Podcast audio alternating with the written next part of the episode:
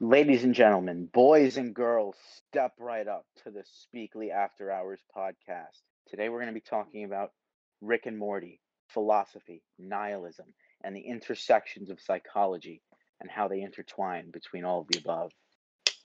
The lights are down. You are now in the Speakly After Hours. My name is Brian, and I'm a college student and majoring in psychology. My name is Jacob, and I'm an engineer and a business developer from India. My name is Ryan, and I'm an, a, an underemployed dude from New York. Yeah, right. So since we've gotten uh, the introductions in order, uh, let's talk about our topic today, guys. We are talking about Rick and Morty, and we're having we're just sort of breaking it down and um, the, the concept of the of the series itself. Well, we're going to just touch upon, I guess, sort of the big picture stuff that's covered by it, why a show like that would have become a cultural phenomenon the way it did in the 1st Mhm. place, and Mm-hmm. how it we can draw parallels between that show and other cult hits that also seem to, despite having completely different architects behind their making, sort of converge to say very similar things about you know the different perspectives on life essentially and uh, how those have resonated with people enough to maybe suggest that there are real fundamental truths sort of being disseminated through the guise of these colorful wacky cartoons because it allows you know for a more uh, whimsical sort of way to talk about these sort of dark subjects All right.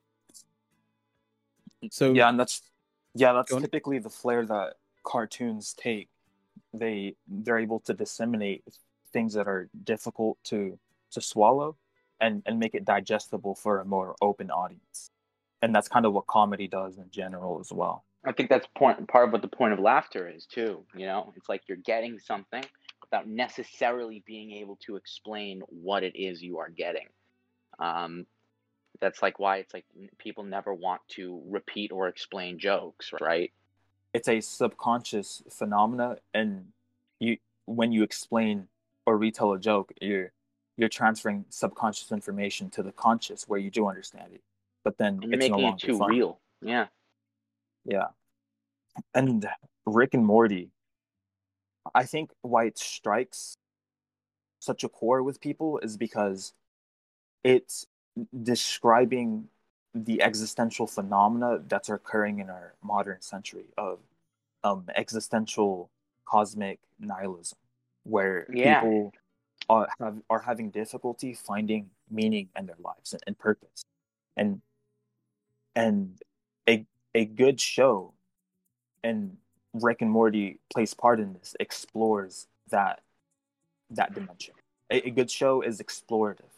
Um, because I've heard the quote that like hack writers they they hash out an ending before they begin. But what a good writer does is they begin writing a story and they don't know exactly where it's gonna end or where it's Mhm. gonna go.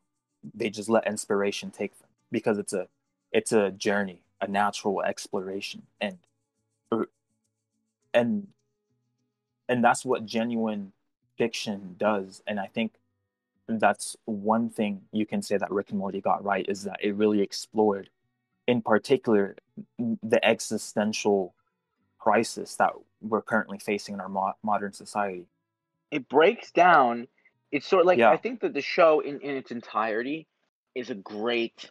I mean, I, I'm pretty sure that Justin Roiland, the person who wrote the show, was was ENTP at least, or or um, Rick, the the main character, certainly is, and how they actually gotten around to that point. Well, he definitely is, and so, but the point, you know, to make there is um, what makes Rick uh, such a relatable character.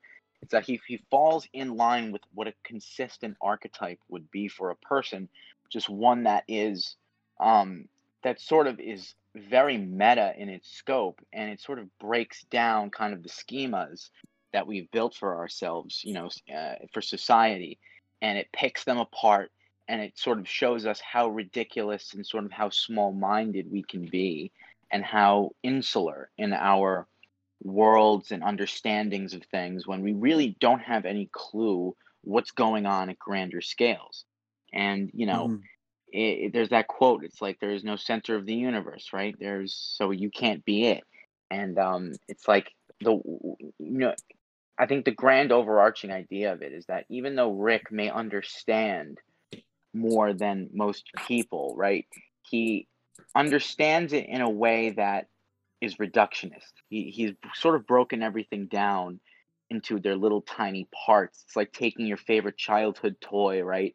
And then just atomizing it into just every little constituent particle. And uh, suddenly it's not your favorite childhood toy anymore. But at the same time, yes, it is. It's all there. It's just no longer in a form that's recognizable to you. It's at its base components. And so, in many ways, eh, sort of an ENTP, what they do, someone like Rick especially, is that they're so preoccupied with experiencing and learning and gathering all of these truths, these fundamental truths, that what happens when you're sort of done burning through all that fuel is all you have is a bunch of ash left over. You know, just a bunch of coal. You can't really uh, feel deeply or, or feel as though you're synchronized with those schemas that allow us to put value in things in this universe in the first place.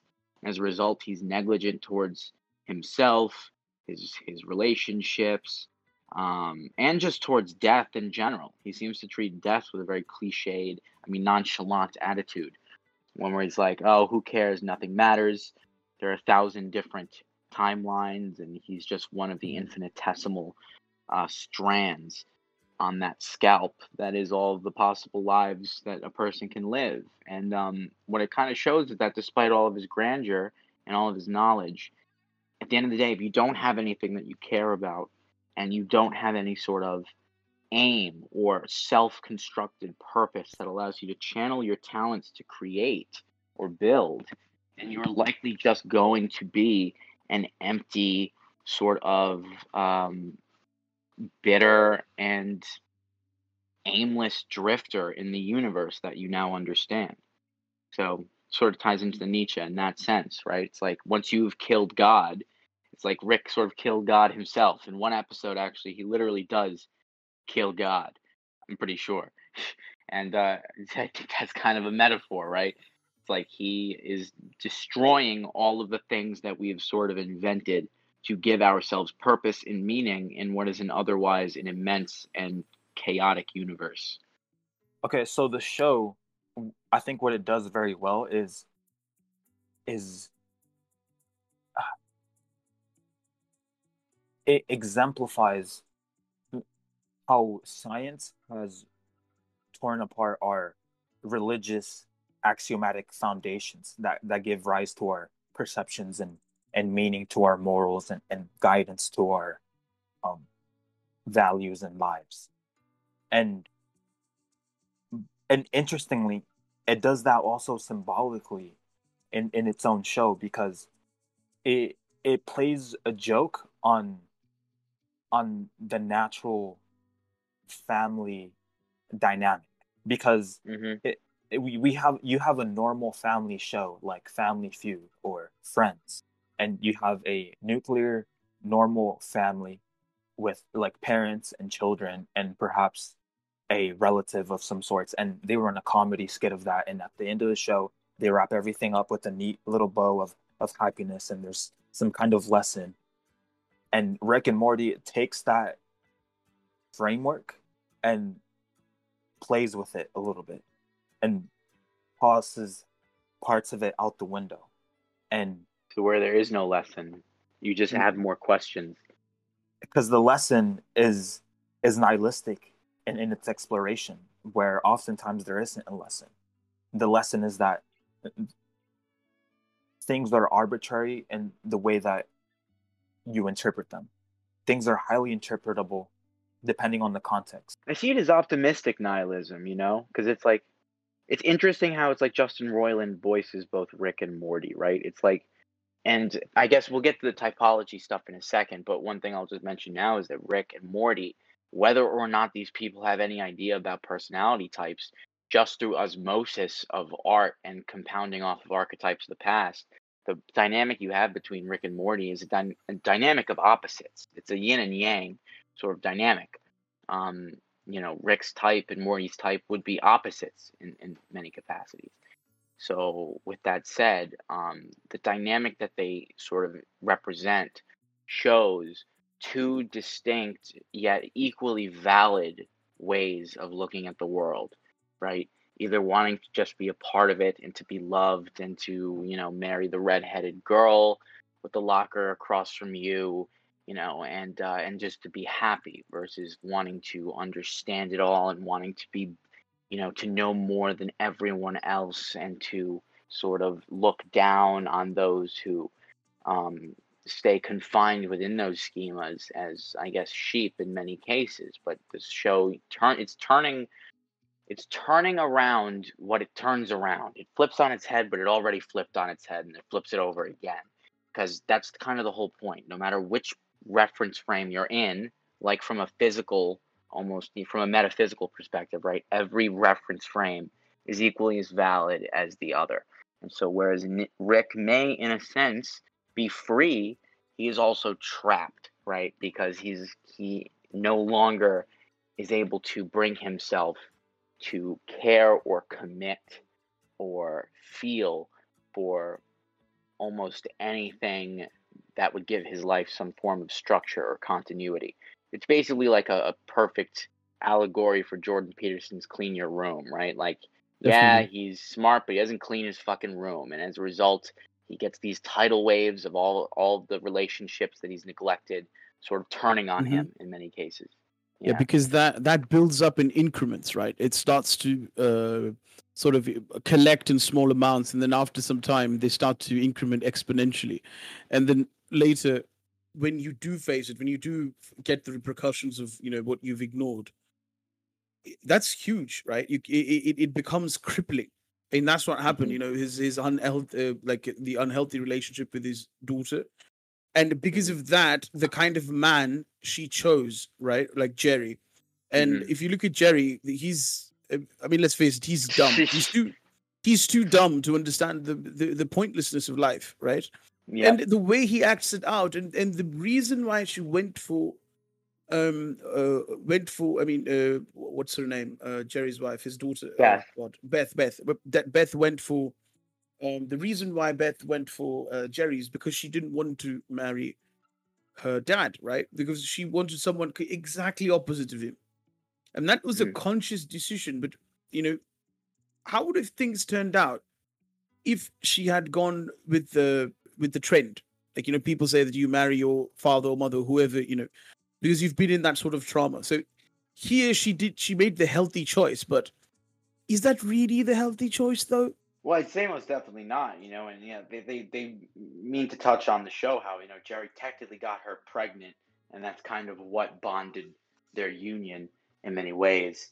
So I guess you could say Rick's neglect, uh, you know, resulted her in sort of not having any support framework and you know she, she, made reckless decisions. Yeah, she had reckless decisions. right. So, so I did not. Of... I did not see it from that point of view. Oh, that's actually good. Go on. Yeah, and yeah, and you do yeah. see in the show, you do bring up a good point that he he simplifies the world for Beth, and there's this one episode where he doesn't know whether she's a clone of herself or not, and that if yeah. Rick recognizes that she knows that she's a clone of herself, then he's gonna kill her. And then, so she basically goes to her ex husband, and and he's able to to bring her back down to earth. She's mm-hmm. stuck in her um, intuitive thinking cloud and whatnot, and he, he's able to bring her back and simplify things down.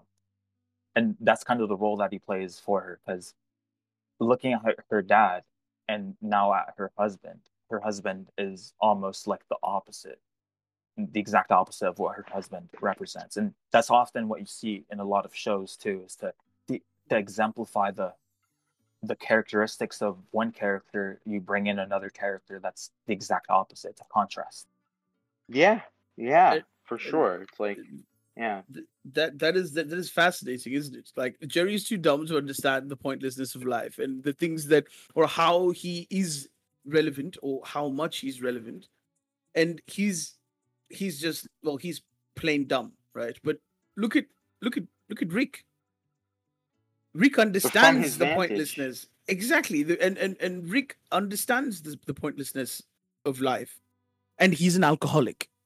Now, how how ironic is that? Like, It's like it's like it's it's all about scale, right? From Jerry's perspective, his little world may as well be the entire universe from Rick's Mhm. perspective, you know? And within that little world, our little world is far more easy to control. We have far more ability to have a say in, in what we do in our little world than we do in the universe. All we can do with the universe is just observe it and react to what it does. Whereas in our little worlds, we can at least have some semblance of control or power.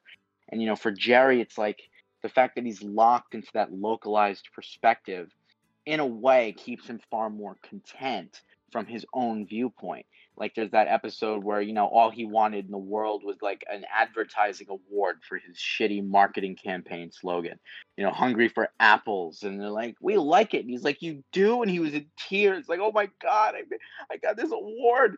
Beth.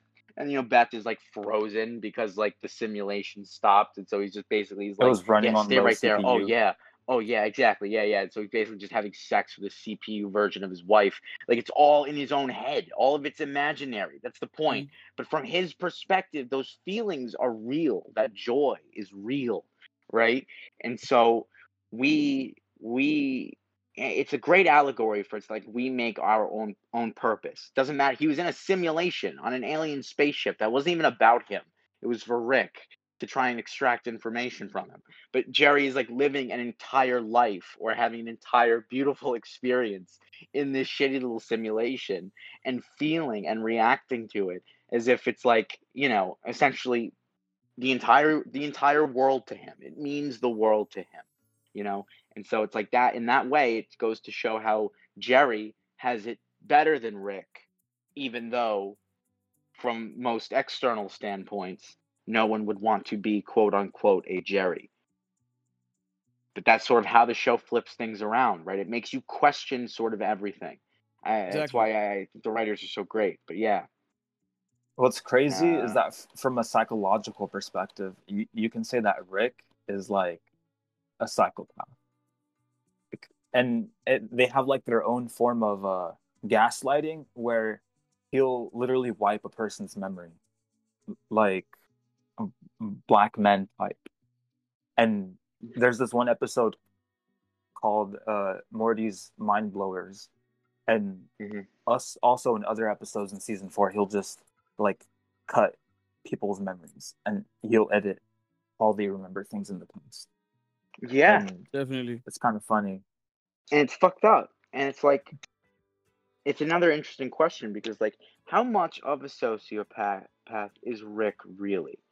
Mean, you look at him and you say, obviously, yeah, he's a sociopath, he's evil, right? But think about what he's not doing, right? What is he not using his genius to do? Well, people with his sort of intellectual capability and understanding of the big picture could just manipulate all of the the idiots below him into doing whatever he wants them to do right he could rule the world he could exploit every last man and woman if he wanted to but he doesn't But he, he, doesn't decides do that not to do that. he doesn't care. He doesn't. He, not necessarily because he's so mm. good, but because he doesn't care. It's not how he's Yeah. built. But he doesn't want to hurt others, right? He just wants to sort of be able to do his own thing and go on adventures. And if someone gets in his way, yeah, then he'll bulldoze them aside for the most part. But he doesn't have ill intent towards humanity. He's not a, a misanthrope, you know. Because it where Rick is at, he's like a more morally ambivalent hero or anti-villain. Yeah, kind like of like chaotic Thanos. neutral. Like you may not exactly agree, but you can definitely see where they're coming from. There's a strong Right. rationale behind their decisions. That and is he's not even as bad as. Thanos, you could argue, right? Because he's not even thinking of some large scale thing that he wants to implement on the population. He's not thinking the products of my intuitive thinking abilities must be imposed on on the world, on society, right? Like that's more of the NTJ perspective on things. They have uh they have that deep uh they almost have these fe- feelings of inevitability and that it's eh, they are sort of helping or making society better, but as a consequence of that, they are putting their personal vision on society. It's not like they had a vote or they, they, they sent surveys around, right? It's their personal vision.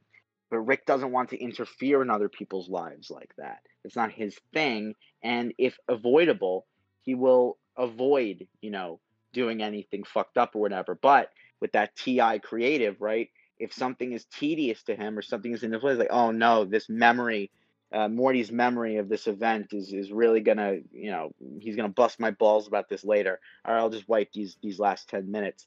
You know, to him, it's like it doesn't seem like such a bad thing, even though from another person's perspective, they would call that sociopathic. It's like better the devil you know than the devil you don't type of thing. Can you summarize the the point that you were making?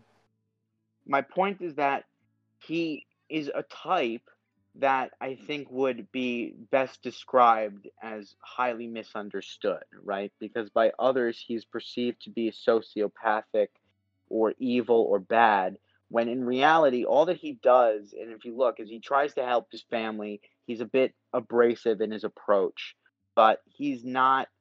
He doesn't wish ill will upon humanity. If anything, he would love to just fix people's problems so they would stop bickering amongst one another. He doesn't have any intent of controlling or altering people's lives by his own will, you know? And so it's like, but now that's not to say that people who do do that are bad. It's just to say that, um, you know, people, if they are, if you combine that with low empathy or low feeling, that's usually what you get. A lot of the times, people who want to do large scale things, they have great intentions. But if you take a type like Rick, and if you were to actually make them a sociopath, what they would do is they wouldn't kind of be an asshole. They would tell people what they want to hear and all that, but they would be selling them, you know, they would be selling them pills made of chalk, right? Like they would he would be um he would be damaging society because of his like I don't know, his own personal ill will towards it. But he stays away from it. He stays out of people's business for the most part. And I don't think he's um you know, as bad on a large scale, right, as someone who wants to control the lives of others would be, mm, if that if, makes sense. Yeah, it does actually make sense. You know, the, there's even in even in the even in the cartoons they show you that you know the council of rick and morty's right so if you look at those are the people who sort of formed a structure they know what they were doing and they actually didn't care about anything and that is the sociopathic manifestation of what you just said you know mm-hmm. and but if you look at what happened to Rick, Rick is, I mean, at least this version of Rick is the rebel, right? Because he sort of started out um, from a place uh, where he wanted to give more than receive, right? But at, at, at a point where he actually wanted to receive from the people, he received hate, right? Maybe this mm-hmm. version, this version of, of of of reality that that the that the you know the rebellious Rick and Morty that they exist in is maybe the version where Rick is sort of conflicted by himself, right? He's not able to reconcile himself with reality in in in mm-hmm. that uh, frame of reality, and that's why um you know he he he becomes rebellious. He he he looks like he doesn't give a shit, but then he himself is in so much pain that he wants to uh, mask it with all of this uh, um, you know, mask it debauchery. by being an asshole. Debauchery that's exactly the word i was about to use. Uh, mask it with all this debauchery and uh, and and and being an asshole and and you know like ha- having this feign having this feign nonchalance right? And it's it's in, in, in this in this feigned nonchalant character is is, is how um, th- that's how it comes up. And oh, I don't give a fuck. Like yo, Marty, I don't care about you, Marty. Uh, you you you uh, you're just someone who's gonna cancel out my wave, my, my smart waves, Marty, by by the dumb way, so that the Council of Rick and Morty's can't detect me, Marty. You know that that kind of stuff. So mm-hmm. he he's you know he's someone who's composed wouldn't do that. They would know the need of the Morty, and they would you know um, be mm-hmm. calm and they would be composed, but rather he lashes out and and he's like, "Oh, this is what it is," right? And that's but was what, that what it is? Mm, was he lying? Was it was he telling the truth? I- that was his moment of weakness. So it and in that moment it was the truth. But in hindsight, uh, he does feel bad about it because he makes a lot of uh, you know he he he uh, he makes up for it uh, after you know in the in in the future episodes.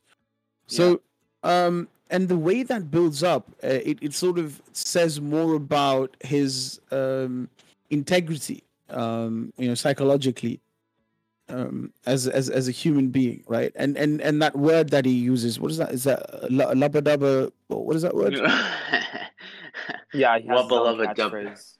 labba dabba labba dabba dub dub yeah, go with that one. I like that better. Okay. Wubba lubba dub dub. Yeah. wubba lubba dub dub okay wubba lubba dub dub is the, that means like i'm in great pain help me right Yeah. uh, he wants to say that to people uh, he, he says that in a language that nobody understands right so Mhm. that means that he wants to be heard but maybe he fears judgment that when people hear all of this and people would immediately discount what he has to say and that has happened look at the relationship between jerry and uh, uh um, and and rick. It's um Mhm. it's it- look look at that tension.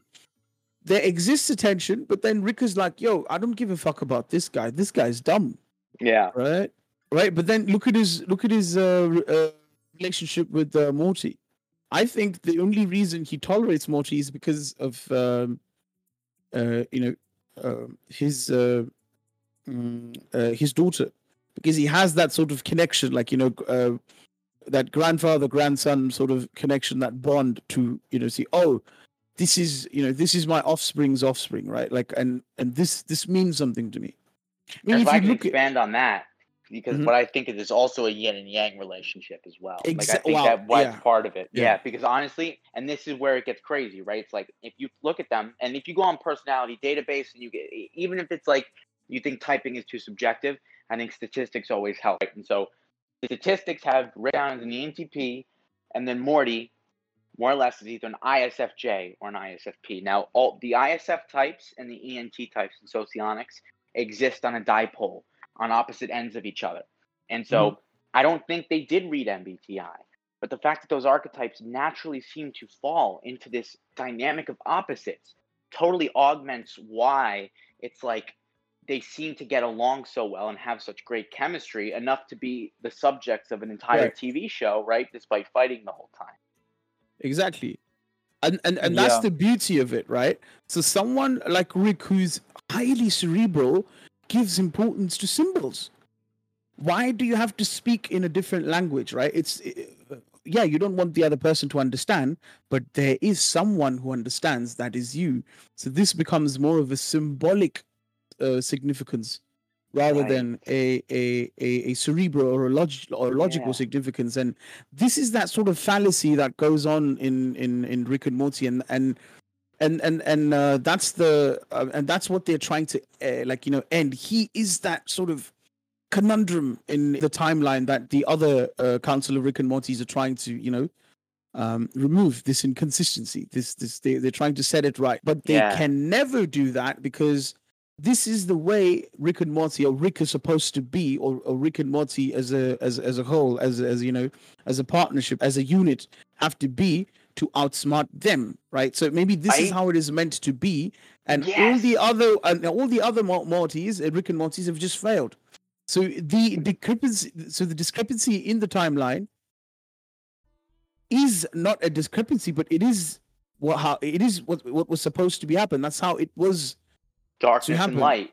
exactly. Yeah. Yeah, right. Yes. And and And, and I isn't think it so interesting? Because just to, just before I forget, right, just to touch back up on that, isn't it so interesting, right? How it's it seems to be a subtle point being made that you have this council of Ricks. We have all these different Ricks from all these different timelines, but all the Ricks have a Morty. It's like each yin will always come with its yang, right? Right. You know, they they're, they're inseparable. It's like trying to cut a bar Mhm. magnet in half with like Mhm. a north and a south pole. You just Right. get two new bar magnets, right? So Right. yeah, I think that's really interesting. and and and the way all of this is conceptualized is what is um um it, it brings and and and look at it it brings more clarity than confusion in the end you know because you if you look at it closely you will understand that they don't respect anything and they, they're trying to bring more understanding to the people so that they can understand. Oh, this is what's happening. This is why it's happening. This is how it's happening. Right. Mhm. So the Mhm. thing is, it doesn't sit well with people, and and it doesn't sit well with uh, you know, um, I mean, the philosophy of Rick and Morty doesn't sit well with many people, or it's not even visible to you know to to many people. Right, like The way- Jerry's, right? There are a lot Ex- of like, Jerry's like Jerry's, there. exactly, like Jerry's, right? Because not not because that they are you know oblivious to all of this, but rather exactly find they it don't find it interesting. Not only that, but it's also And why don't they find it interesting? because that's something that is out of their um, you know realm Right.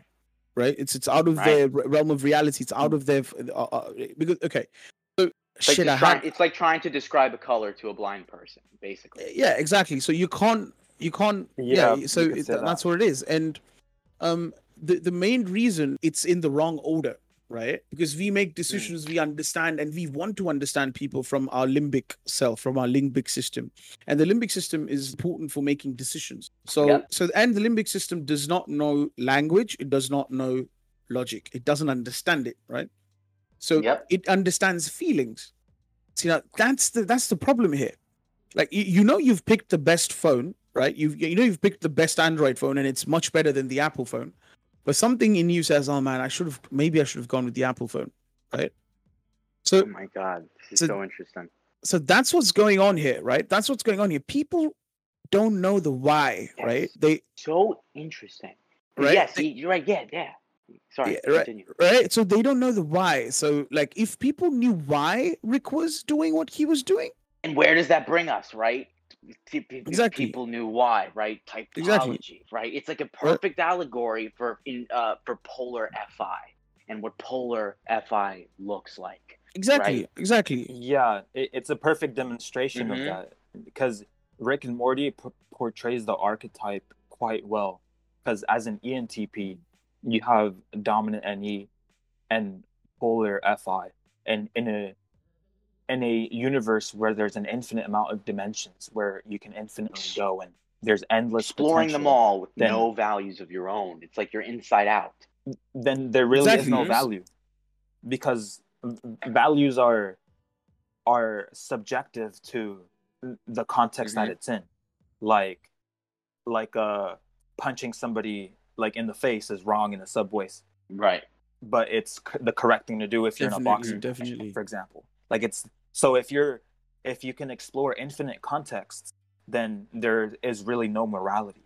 And that that's like a a symbolic reflection of what rick um resembles but also the archetype of entp resembles because they struggle finding values because they can see that the value changes depending on the context and they can see multiple different potentials through any because it's a intuitive um function that that It's like the Thanos dilemma, you know? It's like uh, inferior or polar FI versus, let's say, a polar NI, right? Like if Definitely. Thanos is saying, I'm wiping out half the population because if we were to continue at this rate of population, everyone would die, right? And Yeah. so if you're taking inferior FI, it's like Yeah. they don't care about the humanitarian um, results of that, right? They're not necessarily feeling it internally, at least. And um, and at the same time, the people who are saying Thanos, you're bad, you must be defeated, right? and then they defeat him, and they go, "Yay, we defeated Thanos!" But it's like, well, that's where the polar NI comes in because now it's like the story ends there. But the question is, wait, what are you guys gonna do about the population problem now? it ended before you guys came up with a solution to it, definitely right? yeah you know? and and So- that's a good thing and i think if you look at people who have polar fi or like you know or low fi you know mm, i'm talking the Mhm. any of the slots right um except the first slot basically so if you look at them right they they are the big picture people Mhm. name name one one name one Yeah. visionary or anyone in our time okay futuristic visionary who has fi in in in, in their first four functions Well, if we look into typology, um, typology is basically a personality metric to, and people can fall into 16 different categories. And Rick and Morty um, is falls into the category of ENTP. And since he values extroverted intuition, then he neglects by default introverted sensing. So if you uphold dominant NE intuition, then you neglect the sensory. If you uphold thinking, then you neglect the feeling aspect. That's the a, a rough archetype of MBTI. And so if you look at Rick Sanchez, he strongly upholds dominant extroverted intuition. And that's a cerebral cognitive intellectual function and he neglects the traditions of the past and routine and rituals and that His sort of thing. bodily needs. And you can see that That's why he drinks, right? Polar SI, Mhm. like SI, a lot of the times being able to take care of your own body, being able to respond to what your body is telling you, things of that. Whereas he's always on the move. and also neglecting or rejecting government Yeah. or any sort of anything that will hold them down or keep them down to earth or keep them from settling. But FI DOMs can be very rebellious too. They can be very rebellious against the system. You, sometimes you could look at inferior TE as sort of a rebellion against the, the structure, but usually it's rebelling against standards. That's why, yeah, usually they're like, well, you can't, you know, you can't use SATs, right? You can't uh, make people uh, into a number. Everyone's special, like that kind of stuff. But um, Yeah, it also is representative of FI as well. It Yeah. can be. And uh, well, if you look at Rick, like all of the Ricks are ENTPs, and they come together to form an SI institution. And the protagonist of the show is the Rickest of all Ricks. So he even rejects the institutions that Ricks would set up because by default he he neglects his last yeah, uh, introverted SI function for the sake of more exploration and not being s- settled down or held back by. Also, with creative thinking, it's continually trying to step outside the box. It doesn't want to be categorized in any way because that limits the potential. And and that's what you see. That's a characteristic trait of creative individuals is they they continually find ways to step outside of the box, and you can't quite measure it because it's continually going outside of measurement. For example, like in the Big Five, openness is associated with intelligence, but it has zero correlation with grades. Like the essay that you write for your teacher, like how creative it is, it, it doesn't really have an effect on your grades. Creativity doesn't. Um, school is more set up to to reward uh, repetitive facts or regurgitation of information. It makes sense that when they've done investigations on what predicts outcome performance in schools, creativity has a zero correlation to high grades and high GPAs. What contributes most to it is intelligence and conscientiousness. Yes. It's interesting. yeah, yeah. And um, another interesting thing here is that you know, and I- I've said this before. You know, this isn't the only show Justin Roiland made. He made this show. We got Rick, and he's an ENTP. And then you have another show called Solar Opposites. And I don't know if you guys watched that one, but I recommend doing it on your own time. I also double check with Personality Database to make sure I'm not talking out of my ass. But the two main characters of that show, notice the title, Solar Opposites. They're two aliens stranded on Earth. Um, they need to terraform the planet for the mother for the motherland, but that's that's redundant. Um, the point is, these two aliens, right? One of the aliens would be almost a stereotypical to the bone example of an INTJ, and the other would be an ENFP. And it's interesting, right? Because you also see like tons of people, you know, discussing in, in typology about like the the comparing and contrasting those two types. Because from an intuitive standpoint, you know, they would be um, what would be the word for them? They would be mirage, right? Sort of mirage types. Um, they look like each other's dual, even though they're not. They're not exactly each other's dual. INTJ would be ESFP, ENFP would be um, uh, ISTJ, but they're they're both picturesque examples of both of those archetypes. And you have the rest of the Smith family in Rick and Morty, with Rick being an ENTP, uh, seven wing eight, Morty being an ISFJ six wing seven. Um, so notice they share a seven. It's sort of they're sort of like linked in the middle, and but their core their core types are different. When he would be a six, he would be a seven, and then he goes in the eight direction. and Morty's a six going in the seven direction. Beth would be an ESTJ. Jerry would be either an ISFP or an ISFJ, not entirely sure, but I think he would be a six wing seven, just like Morty. They'd have the same Enneagram type. They would both be ISFs. You have Rick, the, ES, uh, the ENT, Beth, ESTJ, Morty, uh, ISFP, and Jerry, ISFJ. Summer would be an ESFP.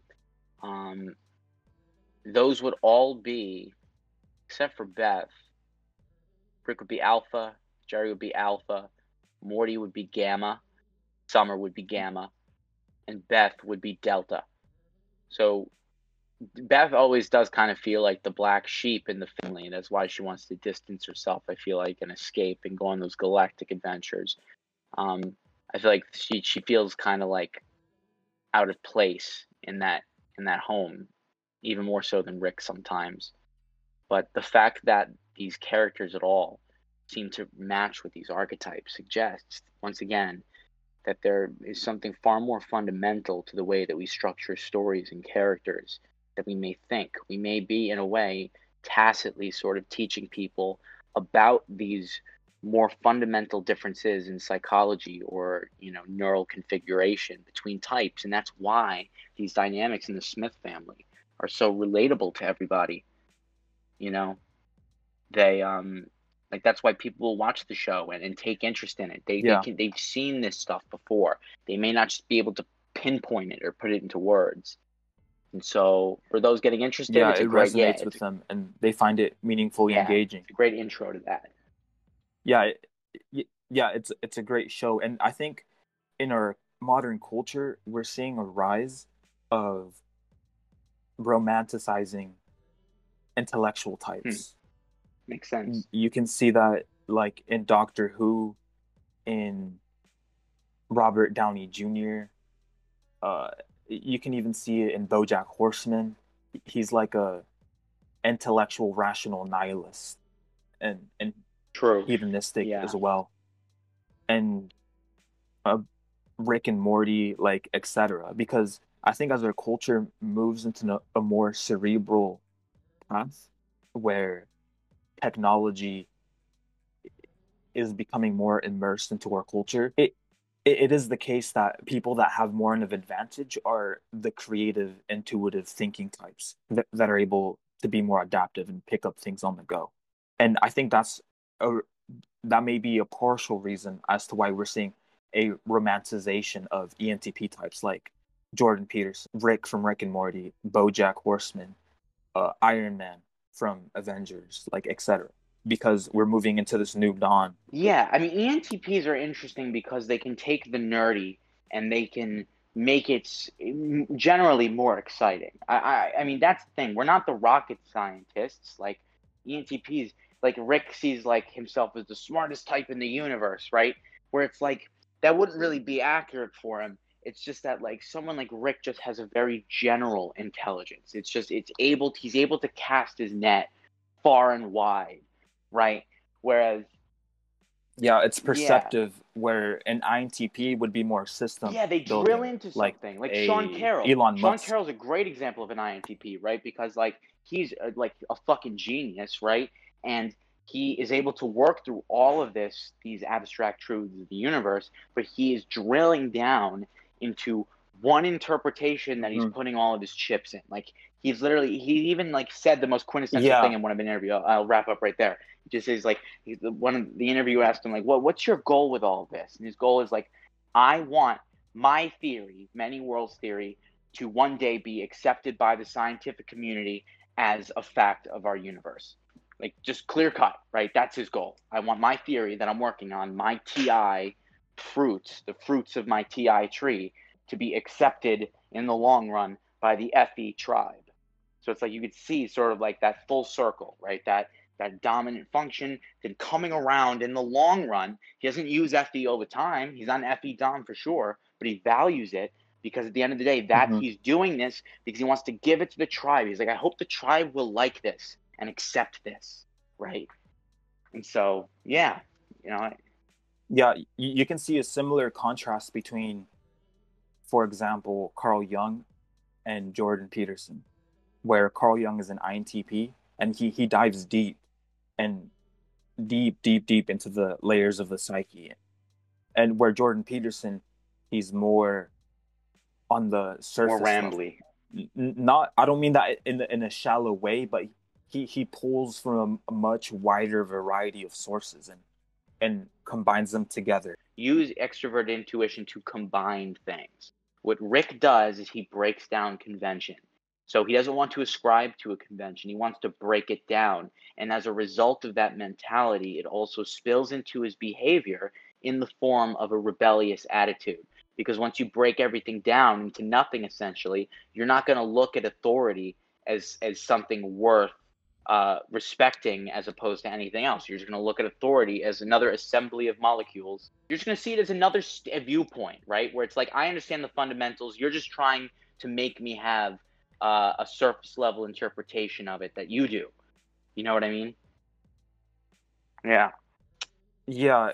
Uh, well, something that's interesting is that despite all of this, you can still have you still have a hero's journey. You still have a hero's arc because if an individual is still the same person at the end of the show, then he was at the, at the beginning, then there's real no excitement because there's nothing going on. Like experiences change mm-hmm. you by definition. They make you more competent or they damage you or you learn something as a result. The fact the fact that they're put in a story automatically implies that there there's development that's going to occur because that's something that you see eh, with bojack horseman is a prime example like you, you can see him it's an excellent show where you see him grow throughout the seasons and and begin to value um social harmony and the relationships he has with other people and and helping those around stop being such a as like a promise to god which is what's it was an odd like it, it was an odd what would you call it special moment of the show that just occurred for a 2nd mm-hmm. And and, then and then after he, he saves Morty and he's alive, he's like, "Oh, f you, God! Like I don't believe in anything," and he throws his, his middle fingers up in the air. But you, you can still see a character arc where he grows, like nonetheless, and he still yeah. does stick with Morty nonetheless, and he he does like, I think what I, I agree with Jordan Peterson on what he said about The Simpsons is, I would say something similar about Rick and Morty is that what gives it its soul is the fact that at the end of the day, he still upholds his family values, even though he may not want to admit it, like deep, deep down.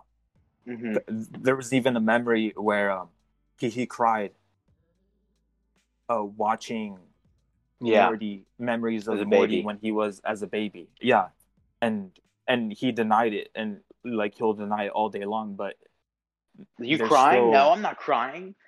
Yeah, yeah, yeah. There's still growth there, yeah, and that's interesting because also another interesting thing is the fact that we're seeing a rise in our culture of existential questioning, where underlying Rick and Morty, BoJack Horseman, and say even Jordan Peterson's work, there's this underlying current of wrestling with the existential reality of our existence. It, yeah. It's like trying to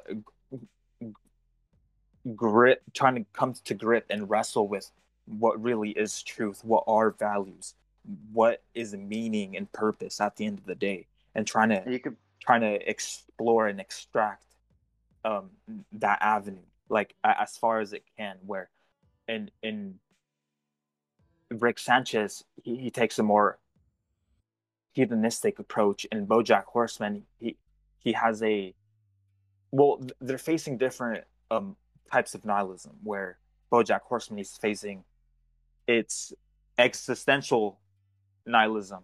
BoJack is more of an achiever, and Rick is more of an individualist. BoJack wants an Oscar, and Bo- BoJack wanted to be remembered, and Rick didn't care about any of that shit. Yeah, you know? Rick is a it's cosmic like, nihilist. So like at yeah, the end of the yeah. day, there really is no morals. And where BoJack Horseman is an essential nihilist is where, despite the absurdity of the universe, you can still contend with it to, to try to find carve your own meaning in life.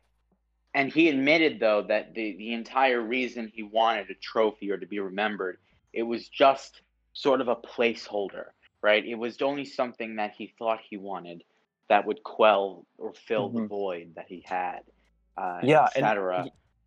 Yeah, and and so the underlying reason as to why BoJack Horseman, Rick and Morty, and Jordan Peterson has risen to popularity within our culture, it seems like it's putting into words, into imagistic representation of the same Yeah. questions that everybody has been having in our current society. Yeah, that's what I've been saying. I'm, uh, yeah, that's one of my main points, right? It's like this is a way of Exactly. implicitly showing people these grand truths in a package that is, you know, uh, digestible, right? One that can almost be consumed in the form of a joke as opposed to in the form of a lecture or a dogmatic sort of shopping list of truths. It's more of like being packaged together in something that is designed to entertain and whether or not the audience member derives the full value of it the full meaning of what's being transmitted is up to them.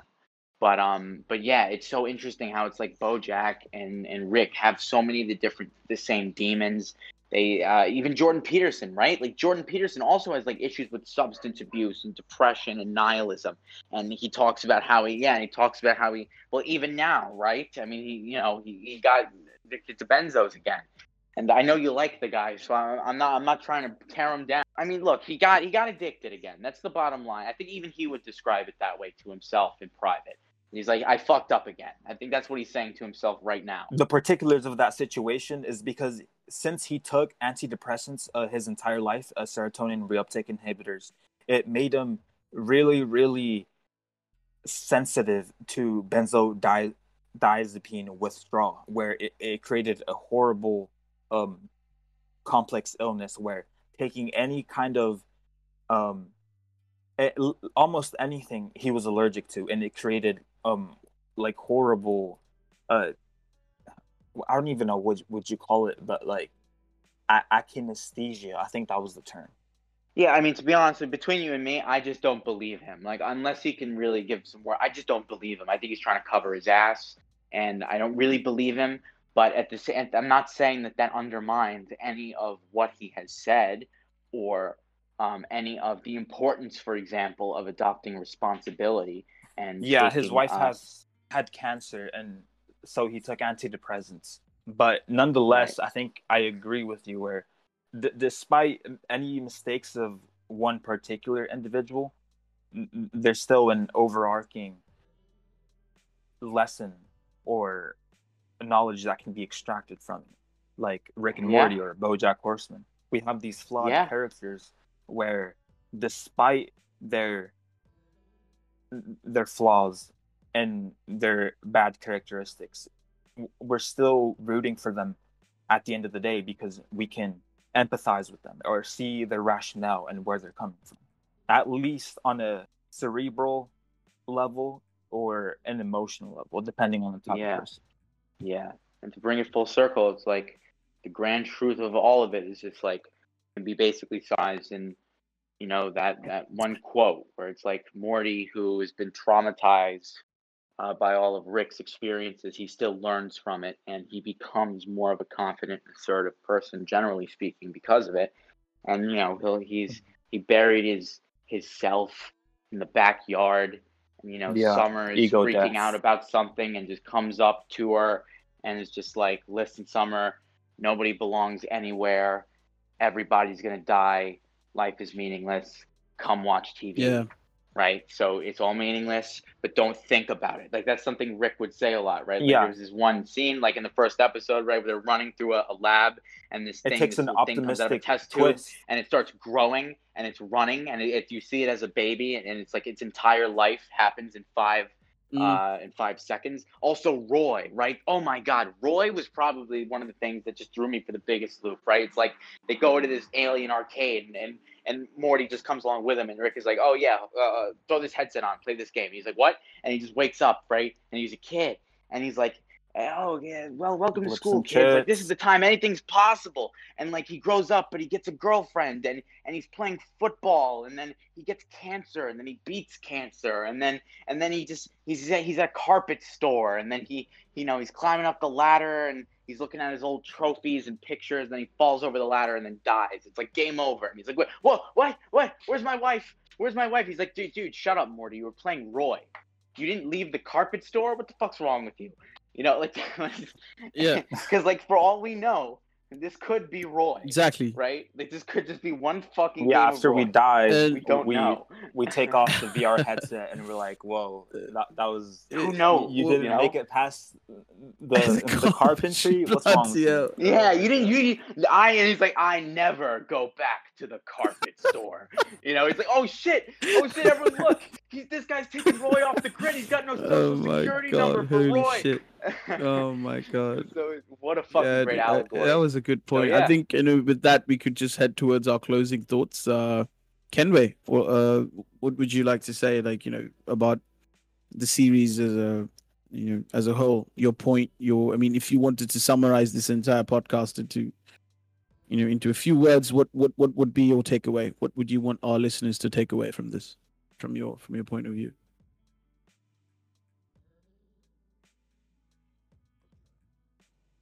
Well, if it's one lesson that I would extract from Rick and Morty in particular, is that so many of the things that we worry about don't really have any meaning or merit to them at the end of the day. So you can utilize perhaps a portion of nihilism as a treatment for potential anxiety or unnecessary thoughts because many of the worrisome thoughts Mhm. that people have throughout their days are ultimately meaningless at the end of the day and and we talked about a lot of stuff. Existentialism was was the anchor of, of this podcast and rick and morty is a great representation of the existential nihilistic philosophy that current currently we battle with today basically. Yeah, yeah. And to build off of what Kenway just said, I, I'd like to close by saying it's like take into account all what we said about you know being able to combine multiple things together, right? Nietzsche, all these different perspectives on nihilism and existentialism that we've talked about in these these programs, and it's like that's why I think you got to continue that trend by putting things together more and more to make something that is fulfilling. That's why I recommend it's like anyone who hasn't you know, if anyone knows the YouTube channel uh, Kurzgesagt in a nutshell, they have uh, I think one of their most viewed videos. I think it's got well over 10 million or so views, called Optimistic Nihilism, right? And it's about being able to take maybe this. It's essentially the point of it is don't neglect the truth, right? Understand the universe, come to terms with what it is, but don't let that break you down into a uh, into a stupor or a, a morass of mm-hmm. disablement and inactivity and lethargy and, and misery. Use it to instead use it as a blank slate or a blank foundation to build whatever house or castle you want for yourself in this life because it's an entire waste of time to just look at the apparent meaninglessness and coldness and, and chaos of the universe and to let it consume you but you can make your own life in this. And you know i think that's a great video optimistic nihilism for anyone who is uh, interested. Yeah despite being in the face of existential reality and the perhaps absurdity of it all we can still prevail against that and slice our own corner of whatever we would want to whatever we would want that to be. Hmm embark on a adventurous journey of exploration where mm that's where we see Rick undertake is that he still values science. He upholds understanding and that's another thing that gives it soul and that's another thing that you can take home away with you is despite reality in its Right. complexity, we can still come to grips with it and attempt to understand more. Definitely. To build upon that, I would uh, like to close with one thing that I can learn from Rick, uh, Rick and Morty, the the whole show. You know, from Jerry, from from from Rick, from Beth, from all these guys, from all these characters, is that um, I I I would rather focus on the now than something that I'm going to get in the future. Being constricted and also conflicted by yourself and the other people around you. So I would rather focus on on the now and the why um, and slowly move ahead like what ryan said in the, in the end he quoted uh, rick where oh you know when when, when rick uh, i'm not, not rick when um, morty tells uh, his sister that you know i'm dead um, it's okay i don't even belong here anymore let's go and watch tv so that sort of thing comes from a place of true reckoning true understanding and for that you really have to live in the present you, you, you have to see what's around you now and live in the now so uh that's what i'd like to uh, take take Yeah. away from uh, from rick and morty Beautiful. Oh, I I hope the listen uh, the listeners enjoyed this. This is good stuff. Yeah, good stuff.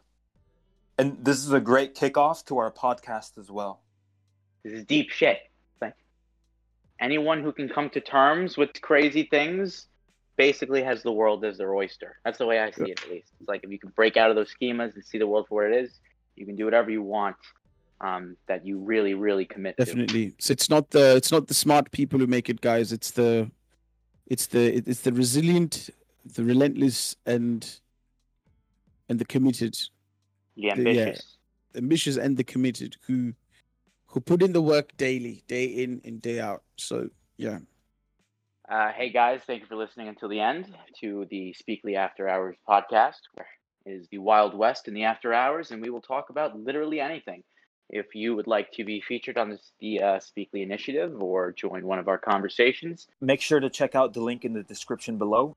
Write down any suggestions you may have on our Instagram or email. Just let us know.